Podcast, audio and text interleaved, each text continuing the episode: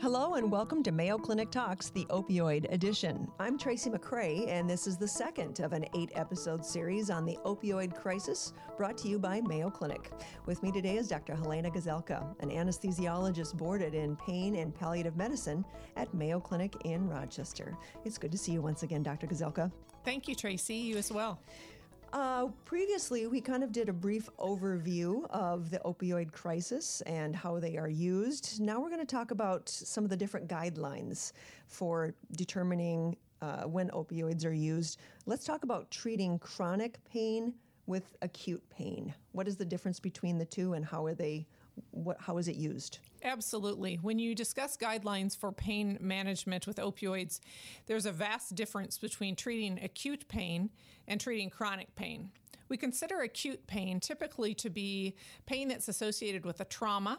I'm thinking of fractures, motor vehicle accidents where bones are broken or there's specific uh, muscle contusions or specific injuries. Also, surgical procedures. There are minor surgical procedures and major surgical procedures, and some of them require opioids. We know that the evidence for treating all acute pain with opioids is very weak, uh, but there is evidence for treating more major acute pain with opioids. These are truly the best painkillers that we have, and they are indicated for major trauma or surgery. And how has using opioids for acute pain, how has that changed in the last few years. It seems to me, as the layperson, that it has changed quite a bit. Yes, I think that people are now becoming more conservative with their prescribing for acute pain. But I think that recently, with all the um, evidence in the in the uh, medical literature and all of the news attention that has come to the opioid epidemic, that uh, providers have changed the way that they prescribe for acute pain. I think we used to be pretty generous after someone had an injury, came into the emergency room, came in to see their primary care provider, had a surgery. They'd get maybe a month's worth of opioids.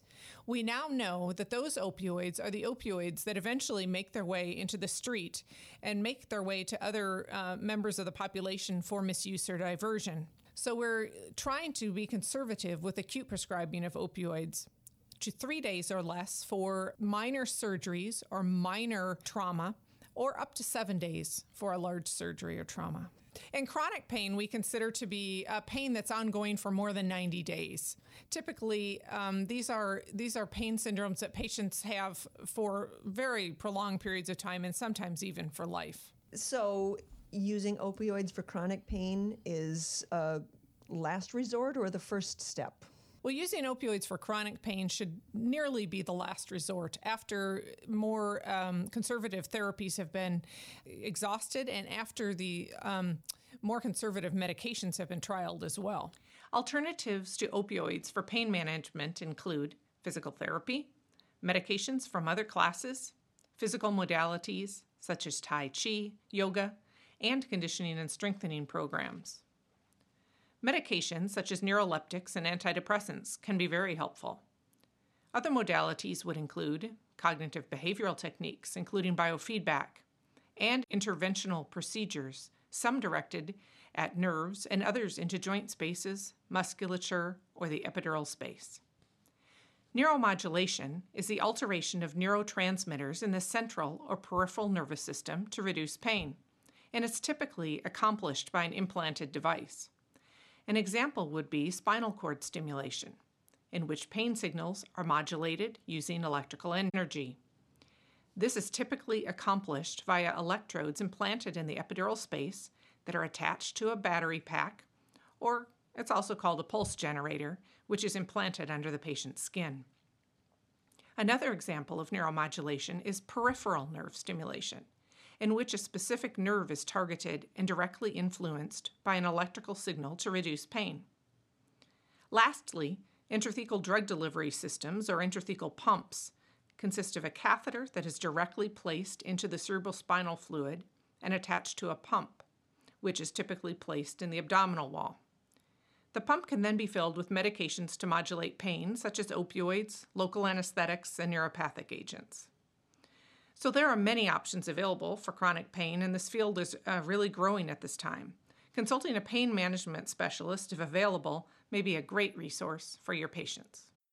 Are you finding that something that's going the other direction is happening? Uh, that someone, for instance, gets their wisdom teeth out and they're so afraid now of taking opioids because of what they've been hearing that they won't even touch that. It used to be, oh, yeah, I got these opioids and no big deal. And now people really hesitate to even take them because we're almost afraid of them.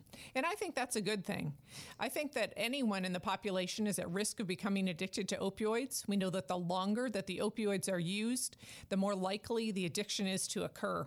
And so I think if pain can be managed conservatively with nonsteroidal medications such as uh, ibuprofen and with acetaminophen or the combination of the two, that that's what should be done and that it's healthy for patients to have somewhat of a fear of taking opioids. Now, there are patients for whom these are completely appropriate. And honestly, I find that those patients are often some of the most concerned about the risk of addiction.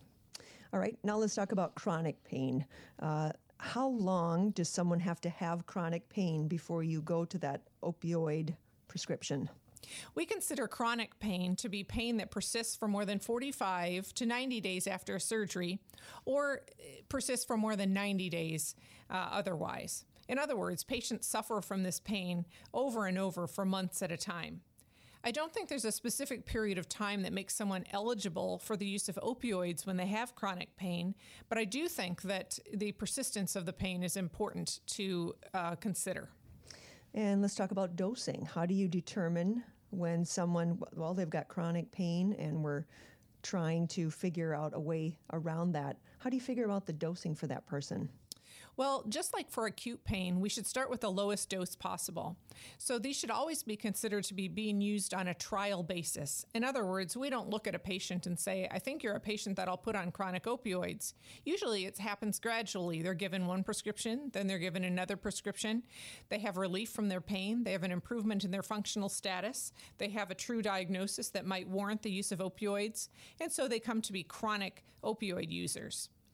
I do think it's very important to start with the lowest dose that we can, to start low and to go slow. The second thing to remember is that only short acting opioids should be used for acute pain, and only short acting opioids should be used in chronic pain for patients who are opioid naive. You mentioned to start low and go slow. That sounds like it should be on a coffee mug or a bumper sticker. Probably should be.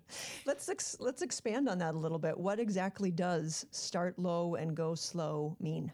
It means that we prescribe the lowest dose that will work for the patient's pain with the fewest number of pills that are needed for the pain. Also, we start with the mildest form of opioid therapy that is available before progressing to um, the what we'd call the bigger guns.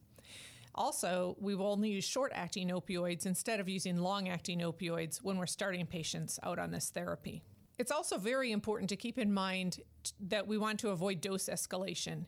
So we know that inc- ever increasing the dose increases the risk of side effects for patients, and it also leads to the development of tolerance and hyperalgesia. Ooh, tolerance to an opioid would be something tricky to manage. What do you mean? What do you mean by tolerance?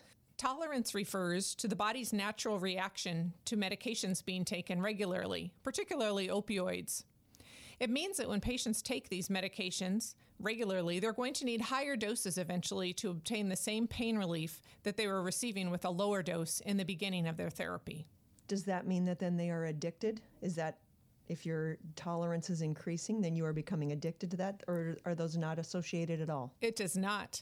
Uh, tolerance is a normal physiologic uh, reaction of the body to the presence of opioids. Addiction means that patients will crave, seek, and use opioids even in the face of uh, significant uh, detriment to their uh, personal life, to their work life, and to their uh, physical self used an, another term in there that I want to get a little clarification on. What is hyperalgesia?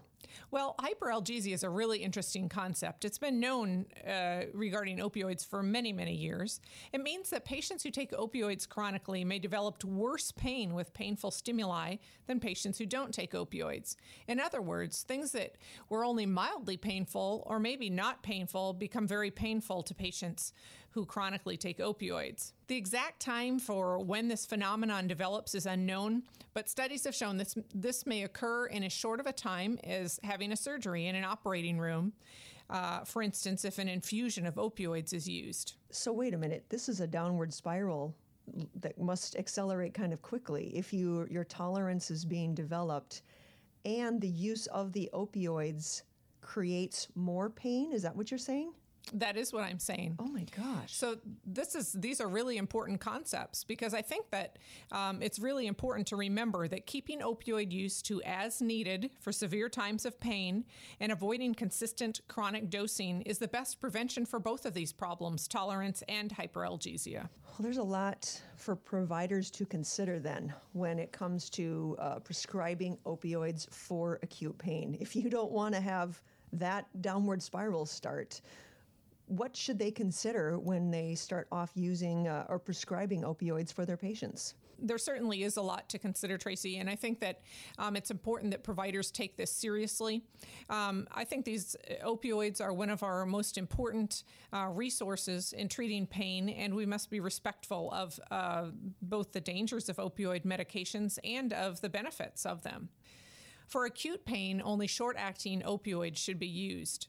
And there should be a definite plan for when the patient will be taken off of the opioids. In other words, the plan is not to keep extending the use, but really just to cover the time of very acute pain that the patient is experiencing.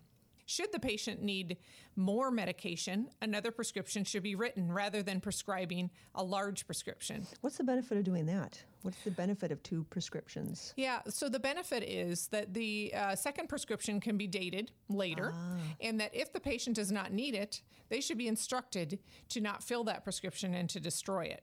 So, in other words, you're not giving them perhaps a bottle of 100 oxycodone, you're giving them 20 oxycodone with another prescription for more if it's truly needed at the end of the per- first prescription. There is a CDC publication about the length of exposure, the risk that goes along with that. Can you tell us a little bit about that publication? There is. In March of 2017, the CDC published a morbidity and mortality report on opioids. They looked at the insurance records of 1.3 million Americans who are using opioids. And they found that the longer that a patient uses an acute prescription of opioids, the more likely the risk that they will convert to a chronic user. A one day opioid prescription carries a 6% risk of use at one year. But if the patient uses the prescription for up to, for up to 8 days, there's a 13.5% risk of using them for longer than a year. So you can see this is where the concept is derived that the patient should receive either a three day prescription maximally or a seven day prescription absolutely maximally. Additionally, if the patient is kept on the medi- on the opioid for one month, say after their surgery or after their injury, they have a 30% risk of continuing to use these medications a year later. I've recently heard a statistic that if you are a smoker, and this maybe would be the one thing that would get you to quit, but that smokers can experience worse levels of pain than non-smokers. Is that is that true? That is true. It's a really interesting phenomenon, but smoking does seem to be related to pain. And this is a uh, focus of intense um, investigation at this time. Lots is being published on this topic. We do know that smokers experience increased pain intensity and often worse decrements in their functional status than non smokers do when they experience pain. Is there any theories right now as to why that might be? How about mental health? How does mental health affect? I mean, when you are experiencing chronic pain, it definitely affects your emotional state. Um, how is that related, or is it? I often empathize with my patients um, and telling them that I understand that it's depressing to be in pain all of the time. So if patients genuinely have chronic pain and a, or a syndrome leading to that or a diagnosis that leads them to have chronic pain, it is depressing. And depression, depression is certainly correlated with chronic pain in studies. Now, this might be a little bit of a chicken and an egg argument. Which came first? Did the untreated depression contribute to them having worse pain and poorer functional status? Or does pain contribute to depression and worsen the depression? The same is probably true for anxiety and other psychiatric disorders as well. One thing that we do know is that these patients are at high risk if they are started on chronic opioid therapy. They're at much higher risk than other patients of opioid misuse and of uh, opioid addiction or of overdose on opioids than patients without psychiatric disorders. I recall in the first podcast you said that before a patient should be giving a pres- given a prescription, they should look at the are is there an addiction issue or other mental health issues, and that's what you were talking about. That's very true. If patients have untreated mental health disorders, those most certainly require treatment before considering chronic opioid therapy. Further, if patients have a history of polysubstance abuse or are at risk for polysubstance abuse for substance abuse, um, there should be tremendous care taken to treating them with opioids. What about if a if a person has addiction in their family, in their genetics, but they themselves have not had problems with addiction, is that considered? It is. It is a risk for opioid therapy and for risk of uh, um, substance abuse. Um, probably there's a genetic link. Probably some of it's environmental, but I do think it's worthy of discussion with the patients that you're concerned about their risk of addiction with opioids given their family history of polysubstance abuse. What about alternative therapies, alternative tr- alternative treatments for chronic pain? Um, there are many conservative and alternative treatments for pain. Opioids are not the answer to treating chronic pain. Opioids should be, frankly, a quote unquote last resort for chronic pain. We should exhaust other modalities first. There are many modalities available from physical therapy techniques, exercise, yoga, massage, acupuncture, and various complementary medicine techniques have proven to be helpful for some patients.